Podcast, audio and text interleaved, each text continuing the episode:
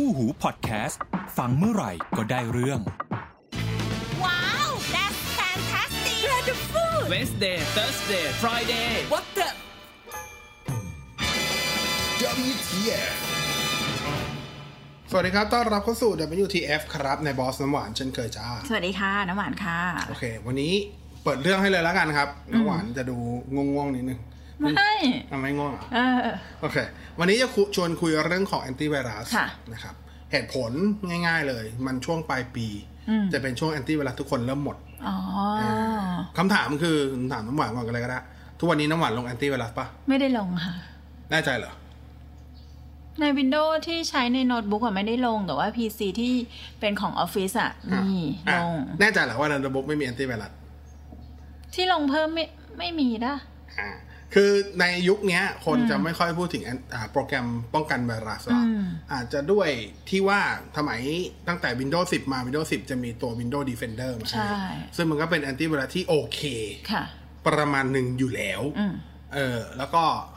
หลักคือจริง Windows มันมี Defender มานานแล้วอะแล้วก็แต่มันเพิ่งจะมาโอเคจริงๆก็สมัยของ Windows 10ค่ะแล้วก็นอกจากนั้นก็ยังมีส่วนของตัวที่เป็นพวก firewall ในตัวอยู่แล้วอืมมันก็มันก็เหมือนจะเป็น Internet Security ในตัว ยังไม่นับซ้ำว่าเบราว์เซอร์สมัยนี้เนี่ยมีความล้ำในเรื่องของอาการป้องกันนู่นนี่นั่น พอสมควรอยู่แล้วไม่ว่าภัยจะเป็นภัยคุกคามจากภายนอก ใช่ไม่ว่าจะเป็น phishing เองค่ะมาแวร์หรืออะไรก็ตามอะไรเงี้ยมันก็มีความป้องกันของมันในตัวอยู่ประมาณหนึ่งอยู่ค่ะแล้วอะไรเงี้ยมันก็เลยดูว่าสมัยนี้แอนตี้ไวรัสดูไม่ค่อยจำเป็นใช่เท่าไหร่อืมถูกป่ะใช่ค่ะอ่า แต่ว่ามันก็ยังมีคำถามคือแล้ว อะถ้าเกิดเราต้องการติดแอนตี้ไวรัสจริง ๆ เราควรจะเลือกแบบไหนอืมแอนตี้ไวรัสบางแบรนด์มีแยกแบบแอนตี้ไวรัสธรรมดา มีคำว่า Internet Security มีคำว่า Total Security มันต่างกันยังไงใช่นะครับหลายออปชันแล้วแอนตี้ไวรัสแบบนั้นกับอย่างกับ Defend- Defender อ่า Windows Defender ที่มากับ Windows มันต่างกันไหม Defender ของ Windows ครอบคลุมได้ตามที่เราต้องซื้อเพิ่มไหม อ่าใช่ไหมเออมันก็เป็นคำถาม ปกติค่ะคำถามหนักกว่านั้นก็คือ แล้ว Mac ล่ะอืมมีไวรัสหรือเปล่าอืม Mac มีแอนตี้ไวรัสไหมอืมคนใช้ Mac ควรลงแอนตี้ไวรัสหรือเปล่า Android ล่ะอืมสมาร์ทโฟนล่ะ ต้องมีแอนตี้ไวรัสหรือเปล่าแอนตี้ไวรัสบน Android กับบน Windows ทำงานด้วยกันได้ไหมำถามคือไอไวรัส ชื่อหนึ่งโจมตีได้ทั้ง Windows Mac แล้วก็ Android ได้ไหมอ่า อันนี้คือคำถามเออที่ถามคุณคิดว่าได้ไหมใช่ปะอืมไวรัสไม่รู้แต่ถ้าเป็นฟิชชิงถามเนี่ย ถามถามไวรัสจะไปฟิชชิ่งอะไรก็ถามไวรัสเนี่ย เอ๊ะอ่าไม่ได้ อ่าโอเคถามเหมือนถามหารถเมย์ว่าจะไปสายการบินอะไรหรอกแล้วไม่รู้สิแต่ถ้าไปทางเรืออะไรอย่างเงี้ย ไม่เอาเลยโอ้อ่าโอเคนะ โอเค โอเคสติสติลูก รู้ว่าปลายปีสติหน่อยลูกนะฮะ โอเค มาชวนคุยกันก่อนแล้วกันอืมคืออ่ายกตัวอย่างก่อนเลยแล้วกันครับ คือเวลาเวลาเวลาเราจะอ้างอิงประสิทธิภาพของแอนตี้ไวรัสอะเราก็ต้องหาตัวกลางคนที่เขาทดสอบที่เป็น คือจะบอกเป็นมาตรฐานก็คงไม่ได้แต่ใช้คำว่าเป็นคนกลางที่เข้ามาทดสอบแล้วกัน อย่างผมยกตัวอย่างนะ อย่าง อย่างพวกอย่างกล้องเงี้ยอ่าไม่ว่าคุณจะยอมรับหรือไม่ยอมรับ แต่ก็ต้องยอม ไม่ว่าไม่ว่าคุณจะยอมรับองค์กรนี้หรือไม่ยอมรับองค์กรนี้ แต่คุณก็ต้องยอมรับอย่างว่า DxOMark เป็นเหมือน benchmark ให้กับกล้องทั้งกล้องจริง ๆ และกล้องมือถืออยู่แล้วค่ะเพราะเขาทดสอบหมดถูกปะหรืออ่าชิปประมวลผลอืมอ่าเราก็จะมีพวก Antutu มี Geekbench มีมีโปรแกรม Benchmark เยอะแยะเลย ที่เป็นตัวมาตรฐานกลางอยู่ อย่างเงี้ยหรือแล้วเราเชื่อเชื่อมั่นในในโปรแกรม benchอะมากได้ไหมถ้าถามแบบนี้คุณอยู่ในวงการสื่ออ่าอะคุณมั่นใจ AC Nielsen ไหมไม่มั่นใจ อ่าแต่คำถามคือคุณสื่ออาจจะไม่มั่นใจแต่คำถามคือ Marketing อะเชื่อ เพราะเขาไม่มีว่น tool ตัวอื่อื่นนใช่ใช่เออคำถามคือถ้าคุณไม่มั่นใจไม่ผิดอืมแต่คุณมีอย่างอื่นไปชี้วัดแทนเขาไหมล่ะ ถ้าไม่มีเงียบเออ แค่นี้เลยจริงเออๆนี่คือความเป็นจริงเลยเออเหมือนกันฮะ หลายคนไม่เชื่อ DxOMark ค่ะคำถามคือถ้าคุณไม่เชื่อ DxOMark แล้วคุณจะเอาอะไรชี้วัด ไม่มีใคร test กล้องทุกตัวในมือถือได้แน่ ๆ หรือ test พร้อมกันทุกตัวได้แน่ ๆและ test บน condition เดียวกันได้แน่ ๆ เออ เพราะฉะนั้นเราก็ต้องเชื่อในสิ่งที่มี คือผมใช้คำว่ามันเป็นสิ่งที่ใช้ประกอบค่ะ การตัดสินใจได้อ่าอ่ามันไม่ใช่การเทความเชื่อไปร้อยเปอร์เซ็นต์ใช่ใช่ถูกป่ะไม่บอกว่าฉันต้องเชื่อตามอันเนี้ยอะสมมติสมมุติผมเป็นเอเจนซี่โฆษณาอืมอืมอืมผมบอกว่าผมจะลงโฆษณากับทีวีหรือสื่อบันเทิง สื่อออนไลน์สื่ออะไรก็ตามเอา ACNielsen มา ถามว่าเขาเชื่อ ACNielsen ร้อยเปอร์เซ็นต์ไหมก็ไม่อืมแต่เขาก็ต้องหาอะไรสักอย่างที่เป็นรูปธรรมพอให้มาชี้วัดได้ว่าสื่อไหน เป็นเบอร์หนึ่งเบอร์สองเบอร์สามความสำคัญ priority แล้วเขาก็เขาก็ต้องมีการทำ research ของเขาส่วนตัวด้วย มันคือการประกอบกัน เช่นเดียวกันนะเช่นเดียวกัน ในกรณีของ antivirus ก็จะมีองค์กรที่ชื่อว่า AV Test ค่ะ organization นะครับ ชื่อเว็บมันก็ตรงตัวเลย av test org นะครับ ซึ่งจริงๆอันนี้โอ้โห อยู่มาเป็นสิบสิบปีแล้วอะตั้งแต่สมัยผมยังเขียนบทความแอนตี้ไวรัสเมื่อย้อนไปสิบห้าปีแล้ว ผมก็อ้างอิงกับเขาเนี่ยแหละนึกออกว่ามันก็เป็นเบชมา ใช้คำว่าจริงๆมันถามว่าเป็นองค์กรเดียวที่ที่เทสพวกนี้ไหมไม่ใช่ แต่ถามว่าเป็นองค์กรที่ใช้คำว่าถูกอ้างอิงบ่อยสุดไหมใช่อืมเออถูกอ้างถึงอะไรเงี้ยเหรอใช่ ชื่อเต็มๆเขาจริงๆอะมันคือ the Im- อ่า the Independent IT Security Institute เป็นสถาบันสถาบันอ่า เรื่องของความปลอดภัยด้านไอทีแบบที่เป็นเอกเทศด้วยเป็นอิสระนะเป็นองค์กรอิสระ เป็น independent เป็นองค์กรอิสระ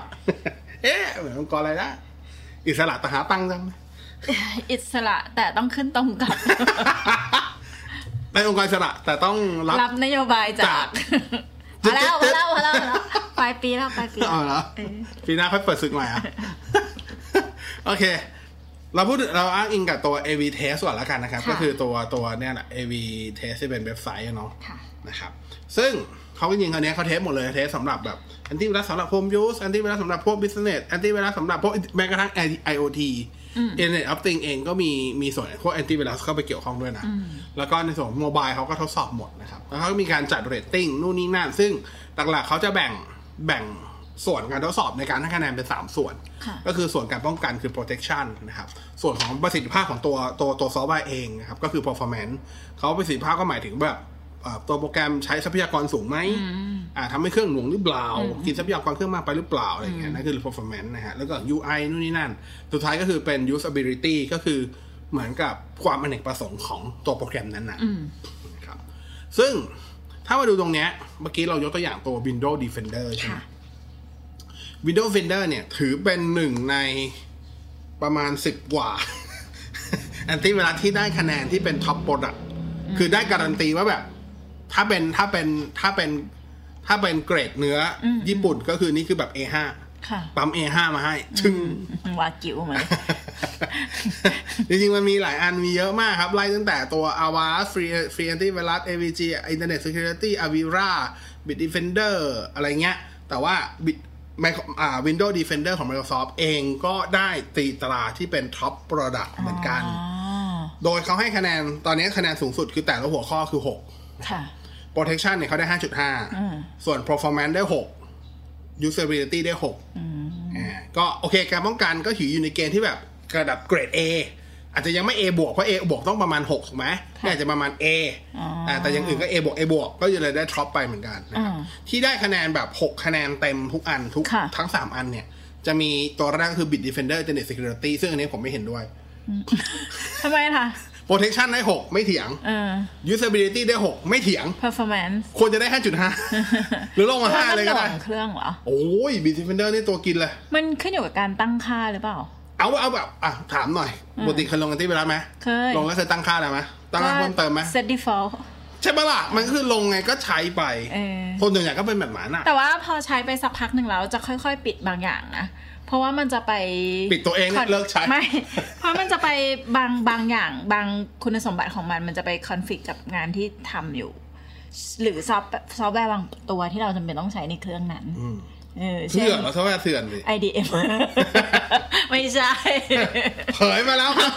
ชี้เป้าที่อสมทเดี๋ยวนี้ ไม่มีไม่มีไม่มีอ่าเอออ่ารู้ว่าจริง ๆ IDM อะ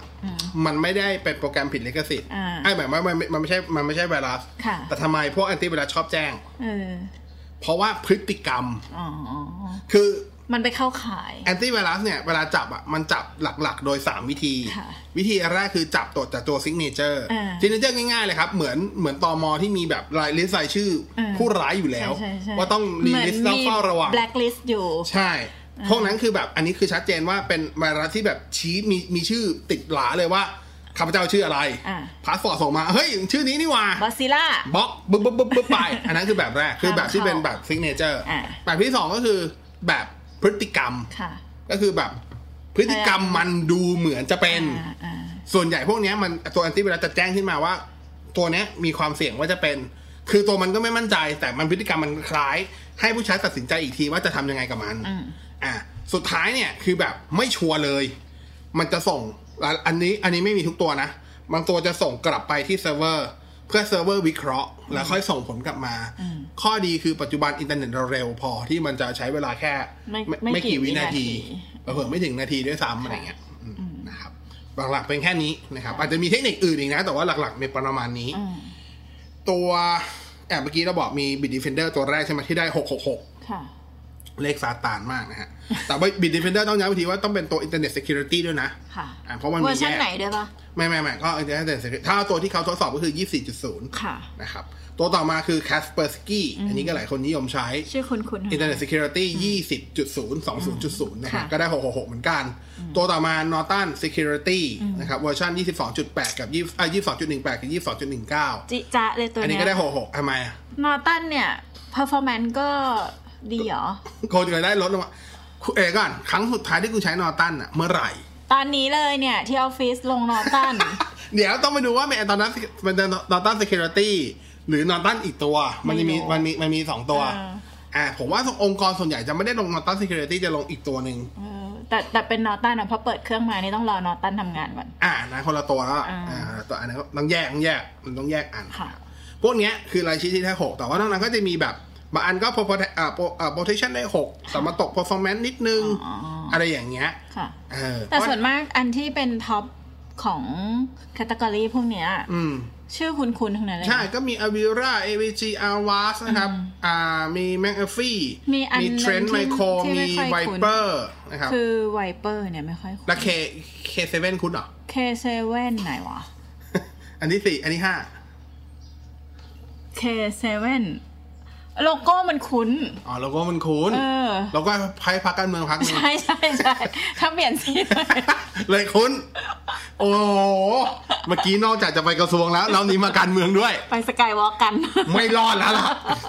น้ำยืดเทียปีหน้าไม่ได้ไปต่อแล้วล่ะ ไม่น่ารอดจริง ๆ เปิดวอล K7 เปิดวอลสองด้านเลย เปิดวอลสองด้านเลย เออคือแต่หลักก็จะเป็นชื่อคุ้นๆนะครับค่ะจริงๆจะบอกว่าคนที่ใช้ Windows Defender อะคนที่ใช้ Windows 10 ผมใช้คำว่า แล้วมี Windows Defender อยู่แล้ว อย่าไปปิด ถ้าแบบไม่มีตังค์ไปซื้อแอนตี้ไวรัสอะไรเพิ่ม ใช้ Windows Defender ผมใช้คำว่า 90%ป้องกันได้ มันจะหลุดรอดมาส่วนใหญ่จะเป็นพวกมาแวร์แปลกๆ กับพวกที่เป็นพวกโทรจันแปลกๆ อันนั้น อันนั้นส่วนใหญ่ Windows Windows Defender จะป้องกันได้นะ แต่จะป้องกันประเภทแบบต้องให้มันมาติดตั้งแล้วทำงานไปก่อนมันถึงจะแจ้ง เอาจริงป่ะช่วงเนี้ยนะ ไม่ค่อยกังวลกับ แอนตี้เอ้ยไม่ค่อยกังวลกับไวไวรัสหรืออะไรที่มาทางอินเทอร์เน็ตเท่าไหร่อืมกังวลมากที่สุดก็คือคนที่เอาทำไดร์จากอะเครื่องของเขามาซึ่งจเสียบริงๆแอนตี้ไวรัสพวกเนี้ยก็ป้องกันได้เออส่วนใหญ่จะป้องกันได้อยู่แล้ว เพราะว่าส่วนมากที่เครื่องตัวเองโดนไวรัส หรือเปิด มาหาไม่ไฟไม่ล์ไม่ถ้าเจอถ้านั่นในนี่นั่นอะถ้าในองค์กรอะมันจะมาแบบ ในองค์กรส่วนใหญ่ไม่ได้มาจากถ้าถ้าถ้าในกรณีในองค์กรนะอืม จะไม่ค่อยมาจากพวกทำได้หรอก มาจาก Network Drive ใช่ มาจากใน Network Drive อืม แพร่ทาง Network Drive ภาพพวกแชร์ Drive อะจะโดนเยอะนะครับ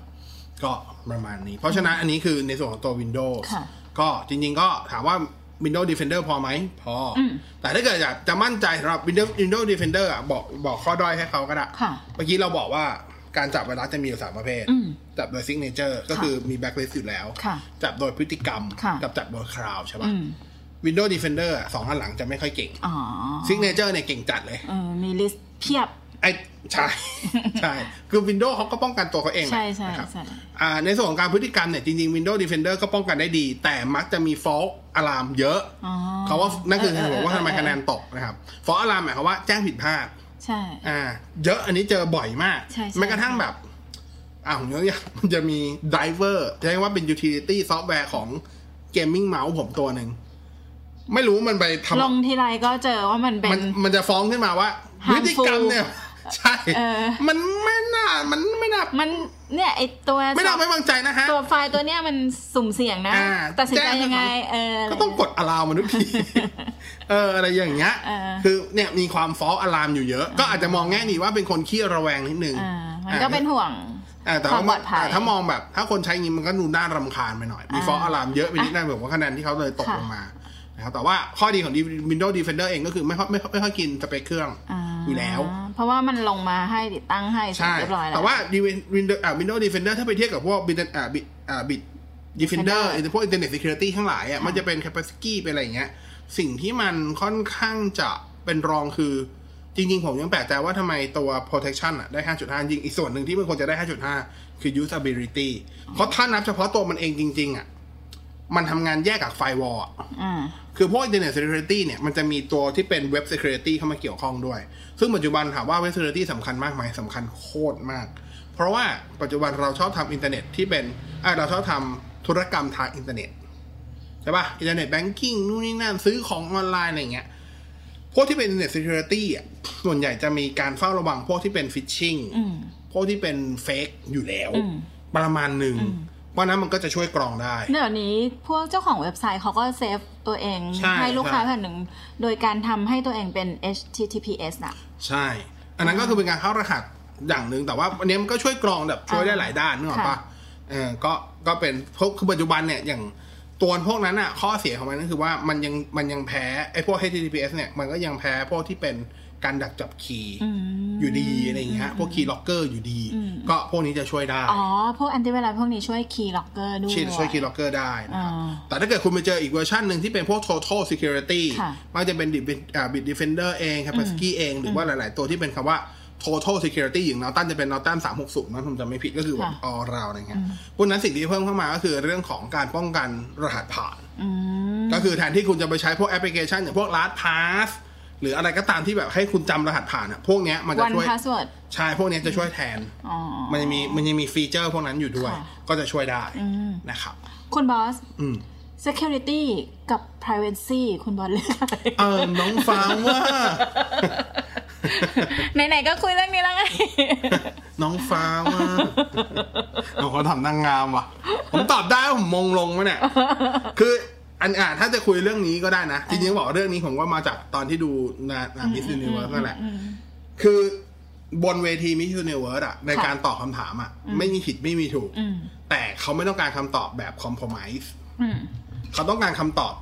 ชี้ชัดอืมเพราะสิ่งที่เขาต้องการไม่ใช่คำตอบว่าคุณเลือกข้างไหนค่ะแต่เขาต้องการเหตุผลอืมว่าทำไมคุณถึงเลือกอันนั้นค่ะ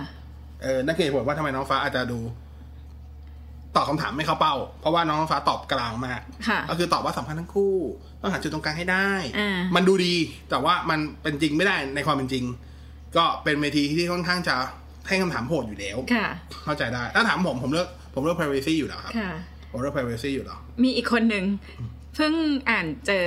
อ่าเขาไปถาม The Face คนหนึ่งชื่อติชา อืม เอาติเอชาโอเคอติชาก็มั่นๆแรงๆหน่อยใช่ป่ะ ติชาบแต่อกลงว่านี้เราสายบันเทิงเหรอ เอาไม่ใช่เราก็อัปเดตนิดนึง ไหนๆก็มาอ๋อเรื่องโอเค security แล้วโอเคอะไรเงี้ยเออติชาเขาบอกว่าเขาเลือก privacy อืมเออ เพราะว่ามันควรจะมีสมดุลที่ดีหรือเอาอันนั้นอันนั้นน้องฟ้าตอบใช่ป่ะใจเย็นใจเย็นเออแต่ติชาบอกว่าติชาเลือก privacy อืมเพราะว่ายังไงเราก็ไม่มี security อยู่แล้วประมาณนั้น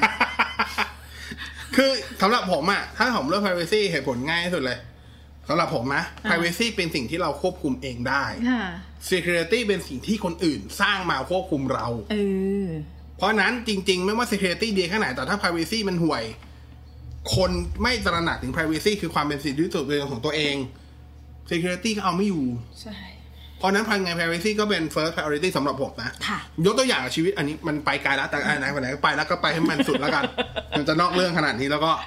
คือ privacy ของยกตัวอย่างก็ได้ครับ การใช้งาน social network ทุกวันเนี้ยค่ะใครเคยดู Netflix อืมอ่าสารคดี The Great Hack ที่เกี่ยวกับตัวอนา Analytica อะไรเงี้ยอ๋อถ้าใครยังไม่ดูให้ดูซะอ่านะครับอ่าหลายคนมีน้องๆ หลายคนของผมที่รู้จักกันดูแล้วก็ inbox มาพี่ครับมันน่ากลัวจังเลยครับ ผมจะเลิกใช้ Facebook ผมจะเลิกใช้ทวิตเตอร์ผมจะเลิกใช้อินสตาแกรมผมตอบไปสั้นๆเลย เลิกเลิกเลยอืมพูดแล้วทำให้ได้อืม พูดแล้วทำให้ได้จริงๆคือสุดท้ายอะ social network จะน่ากลัวไม่น่ากลัวขึ้นอยู่ว่าคุณตระหนักแค่ไหนว่าคุณกำลังทำอะไรกันอยู่ คุณกำลังจะโพสต์อะไร คุณกำลังจะแชร์อะไร คุณกำลังใส่ข้อมูลอะไรลงไปอืมคุณเลือกได้ว่าคุณจะเปิดหรือปิดอืมไม่ให้แชร์สิ่งใดออกไปอืมอยู่ที่คุณฮะค่ะคุณเลือกจะโพสต์ความคิดเห็นด้านบวกด้านลบ ความคิดเห็นทางด้านการเมืองทางด้านศิลปะทางด้านสังคม คุณเลือกพิมพ์ลงไปเองทั้งหมดอะ ไม่มีใครบังคับมือคุณพิมพ์สักอย่างเลยอืมเพราะนั้นคือพวกนั้นคือข้อมูลที่โอเค social network ได้ไป แต่คำถามว่าเขาได้จากใคร ก็ตัวคุณเอง ทุกคุณเป็นคน input ข้อมูลทั้งหมด คุณแชร์เองว่าคุณไป location นี้มาคุณแชร์เองว่าคุณไปซื้ออันนี้มาคุณแชร์เองว่าคุณไลค์อันนี้ คุณแชร์เองว่าคุณ dislike อันนี้ คุณแชร์เองทั้งหมดอะอืมนั่นคือ privacy ถามว่าเราอะ ก่อนจะถามหา security ที่คนอื่นตั้งไว้ให้ว่าดีหรือไม่ดี ถามตัวเองหรือยังว่าเราปกป้อง privacy เราหรือยัง เฉียบ แค่นี้เลยฮะอืม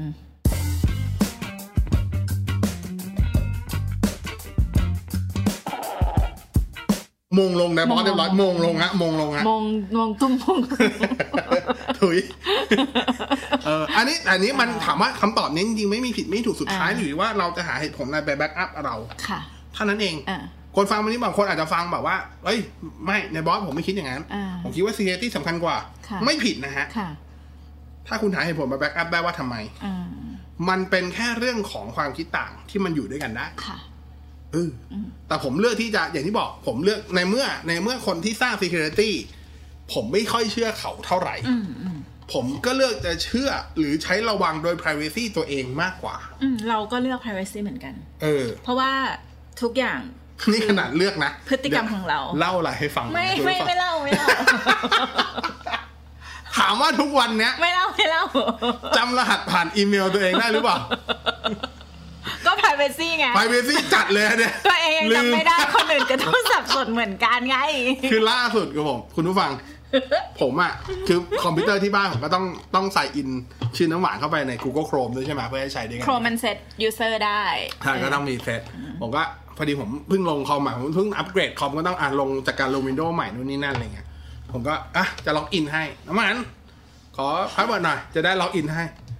อันเนี้ยเป็นการกระทำที่ผิดนะ เราไม่ควรขอ password ของคนไม่ไว้ใจผมเหรอ ไม่ค่อยไว้ใจ เราเลือก privacy ไงเราก็เลยไม่ไว้ใจอ๋อแต่คำแต่ประเด็นก็คือพอขอไม่รู้ password หรอให้มาสี่ตัวผิดมันสี่ตัวเลย คืออีกครั้งหนึ่งกดโดนแบนไปหลายวันอะ ก็เลยแบบอะหยุดก่อน ไป ไป forget password มาก่อน privacy ต่ำจัดเลยผมบอกเลย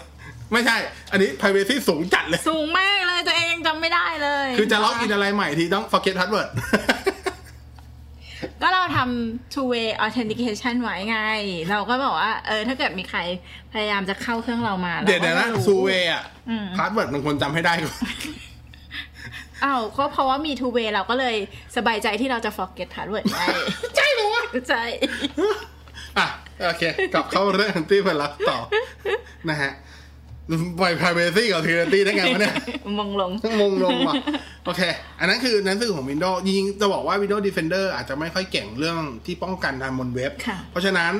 เลือกเบราว์เซอร์ดีๆ ในการใช้ คุณจะใช้ Chrome ก็ได้ Chrome ก็จะมีพวกพวกแบบ ตัวพวกอะไรนะ extension อะส่วนเสริมในการที่จะมาช่วยเสริมก็ได้นะครับ แล้วก็ตัว firewall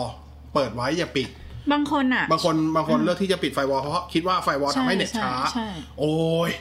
มันจะช้าเท่าไหร่อ๋อ มันก็คือมันไม่ได้ขนาดนั้นแล้วใช่ไหมไม่รู้สึกอะไม่รู้สึก เราอยู่ในยุคที่เน็ตขั้นต่ำเรา 200 เมกแล้วนะเมื่อเมื่อก่อนสมัยสักสี่ห้าหกปีที่แล้วอะจะยุ่งกับ firewall ค่อนข้างเยอะ โอ้ผมไม่ยุ่ง ผมเลิกยุ่งมานานแล้ว แต่หลังๆเนี่ยรู้สึกว่าก็ firewall ง่ายไม่ไม่มีปัญหาเท่าไหร่ ใช่ firewall ง่ายเออก็คือไฟวอลมันจะถามเป็นครั้งครั้งๆแล้วก็แค่ใช่เลือกว่า allow หรือ deny ก็แค่นั้นใช่เป็นครั้งครั้งแต่ว่าจะมาเจอปัญหากับ firewall ส่วนมากก็คือ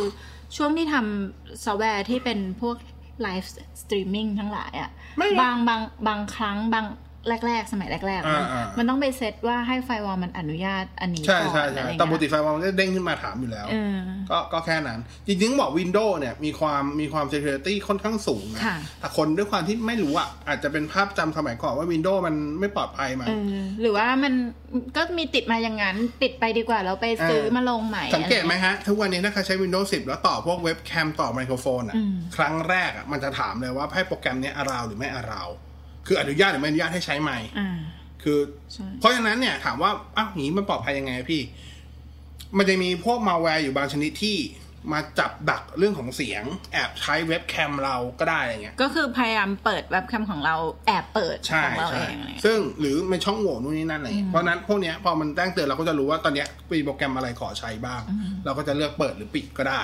ซึ่งถ้าเกิดเป็นโปรแกรมที่เรากำลังเปิดอยู่เราก็รู้โอเค มันก็โปรแกรมนั้นก็อาราวไปคือปออนุญาตไป แต่อยู่ถ้ามันอยู่มันเด้งมา อันนี้ก็อ่าพึงระวังแล้วมีอะไรสักอย่างแปลกปลอมในในในเครื่องเราใช่ปะเออแล้วแล้วเอ่อเมื่อก่อนอะคือต้องเซตให้มัน auto scan ทุกวันศุกร์อะไรเงี้ยทุกวันนี้ก็มีแต่อันนี้ก็อันนั้นขึ้นอยู่กับคนอ๋อ อันนี้อยู่กับคนของผมก็ไม่เคย auto scan ผมสแกนเองเดือนละครั้งอืมแต่ว่า auto update นะ แต่ไม่ auto scan อ่าจริงๆ มันไม่ใช่ออโต้สแกนหรอกเขาเรียกว่าสเกจ u l e สเกเอจอสตั้แกงนสเกจ u l e สแกนคือตั้งตารางเวลาไว้อืมประมาณนี้ อะ อันนั้นคือ Windows นะครับค่ะทีนี้มาดู Mac บ้าง Mac มีไวรัสไหม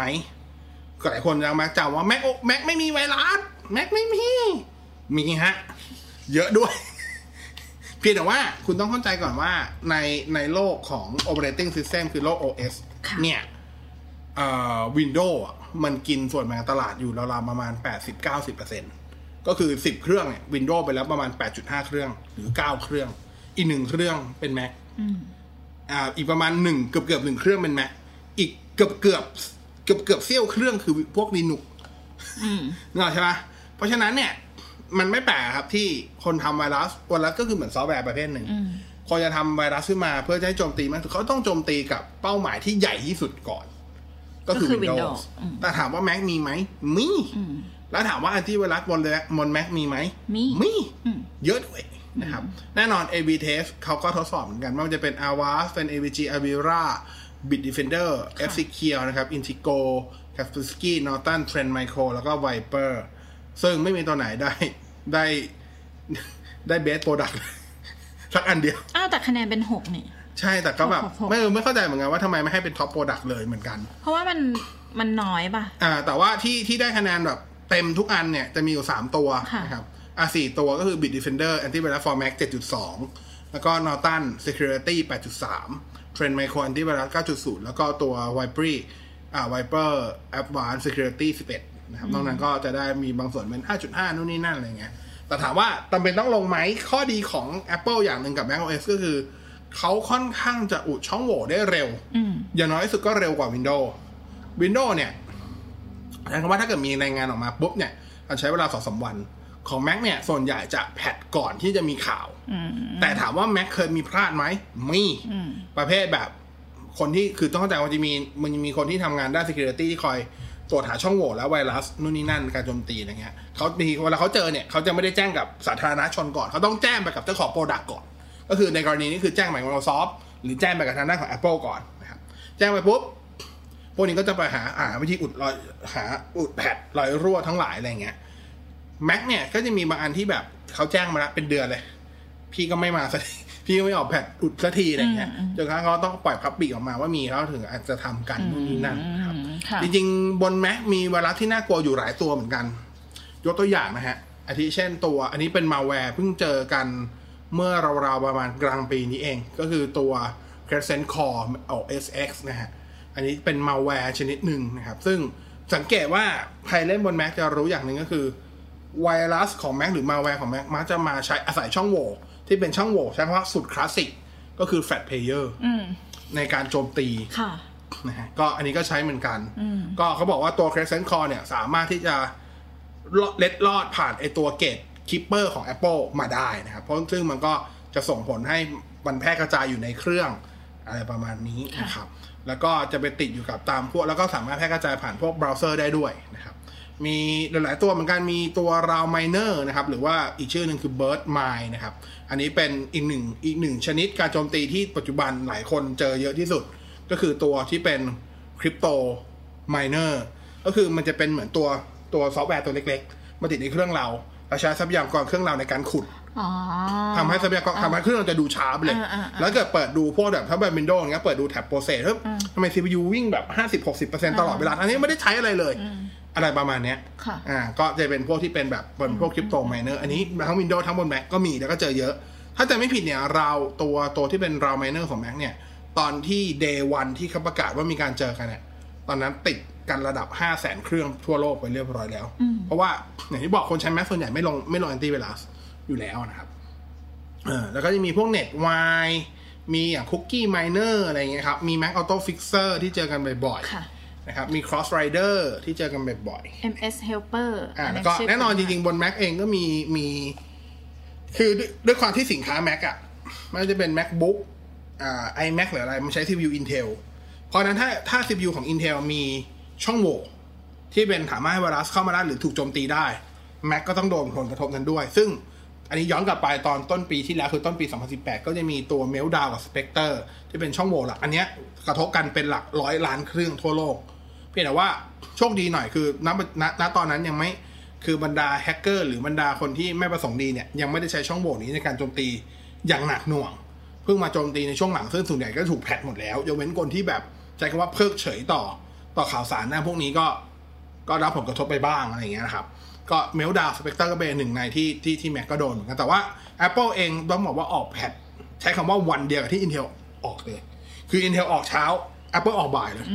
เร็วมาก Windows นี่ยังรอสามวันนะก่อนพี่จะออกมานะฮะ อันนี้ก็เร็วมากนะครับ อืม ก็ประมาณนี้ซึ่งส่วนใหญ่ก็การอัปเดต คือเนี่ย อย่างกรณีของ Windows หรือแม้กระทั่ง Mac เนี่ย การการนอกเหนือจากตัวการลงพวกโปรแกรมแอนตี้ไวรัสหรือ anti-malware แล้ว การอัปเดต OS ให้สม่ำเสมอ อัปเดต security patch นู่นนี่นั่น คืออัปเดตรายวันเลยบางคนเลือกที่จะปิดตัว auto updateบางคนเลือกที่จะหึยังไม่ยังมีอัปเดตแจ้งมาละแต่ยังไม่กด install เพราะว่ากลัวว่าแบบกลัวมันจะหน่วงกลัวมันจะช้า แต่ไอ้คำว่า security update อะมันคือการอุดรอยรั่ว เพราะนั้นมันจำเป็นนะอืมเออ นึกออกปะค่ะก็ปล่อยเอาตัวอัปเดตเอาไปเถอะไม่เป็นไรอืมถ้าไม่ถ้าถ้าอัปเดตนั้นไม่มีปัญหาเนี่ย เดี๋ยวสุดท้าย ตัวผู้ผลิตนั้นก็คืออย่าง Microsoft หรือ Apple เขาก็ออกแพทจัดมาแก้ให้อืมอีกทีนึงอยู่ดีค่ะแต่ลงไปก่อนไม่เป็นไรนะครับลงไปก่อนนะฮะทีนี้มาที่ตัวโมบายบ้างนะครับโมบายเนี่ยบนบน iOS ยังไม่ค่อยมีการรายงานเท่าไหร่ค่ะบน Android จะมีเยอะกว่าก็หลักการเดียวกัน เพราะว่า Android มีผู้ใช้ เยอะกว่า เยอะกว่ามากๆนะครับ เยอะกว่ามากมากมากมากมากประมาณ 80%ทั่วโลกใช้ Android อืม20%คือ iOS ค่ะอันถ้านับเฉพาะจำนวนนะ นี่คือจำนวนของเครื่องนะครับที่ใช้ บน Android เองก็มีแอนตี้ไวรัสชนิดที่เรียกว่าเยอะมากๆ แล้วถามว่าควรใช้ตัวไหน ถ้าอ้างอิงจากตัวของ AV-TEST นะครับ ตัวที่ได้คะแนนแบบ 666 ก็จะมีอยู่หลายตัวเหมือนกัน เช่นโอ้ตัว AVL